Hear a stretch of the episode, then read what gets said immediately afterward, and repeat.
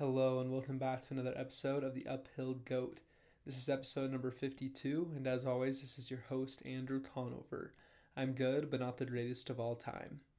I had a class all day today, so I didn't have time to go skiing, but I was able to squeeze in a short ride in the evening. I figured it would be a good time to do an aerobic endurance test. An aerobic endurance test is a, is a test to test your capacity at your aerobic threshold, a pace that you can hold all day. It's defined by the point at which your body starts burning carbohydrates instead of fat. You should be able to breathe through your nose and talk fairly easily. To do the test, you need a power meter and a heart rate monitor. After a warm up, you give your best guess of your aerobic threshold from a power standpoint and then try to hold it for one hour.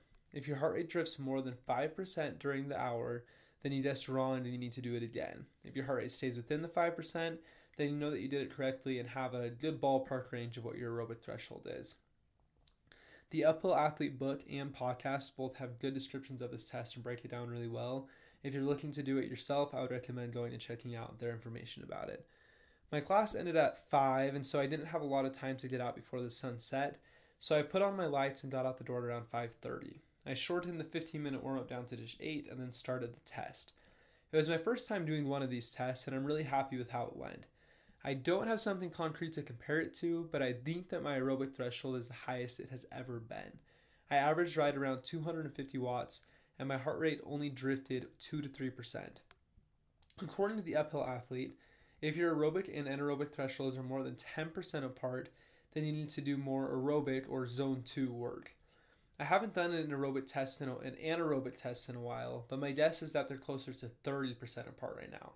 So I think I'll keep chugging away with Zone 2 skiing for a couple more months. I'd be surprised if I ever get it to 10 to within 10% this season, but maybe at some point in my career. That's how people like Keegan Swenson race so strong for so long. They have an incredibly high aerobic capacity. What's great about focusing on zone 2 is that it makes riding so fun.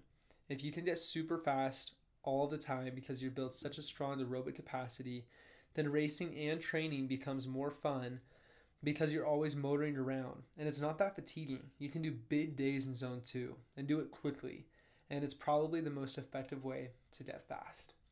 As always, thank you for listening. Let me know if you have any questions.